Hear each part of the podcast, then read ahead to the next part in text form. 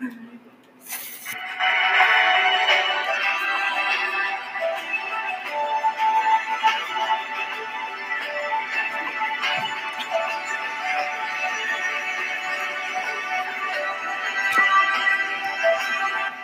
I'm Camille Taylor, Hi, I'm Brooke Noble. and we have a special guest on our show today, Lily Stinson.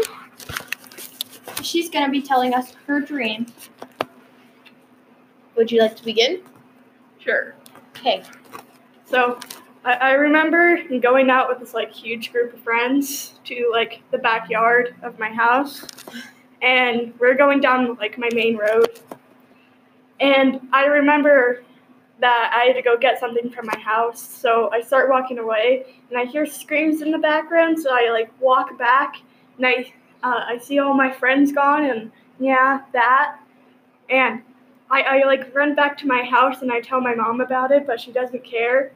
So I go back outside and like go to my backyard and I hear something behind me, so I look and there is nothing there, so I got really scared and started running. And I looked behind myself when I was running and the monster was after me. That ate my friends.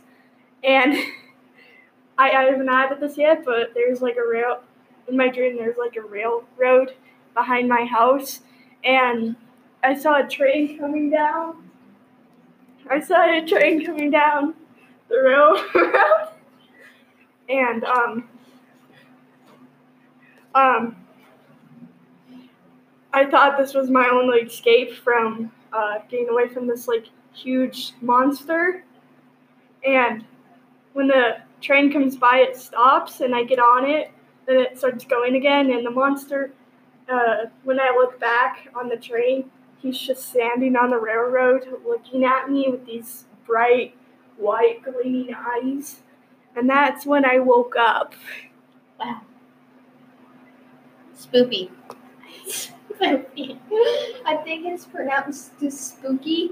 Spoopy is how you say it. Okay. That's how a baby says it. Your mom. Okay. Anyways, back to our podcast. Lily, did this have any sentimental effect on you? No, not really. So you just woke up and you were fine the next morning. Yep. well, thank you for listening to our podcast. Listen to our next Weird Dreams episode, and hopefully, we'll have someone else on there. Ow, Lily!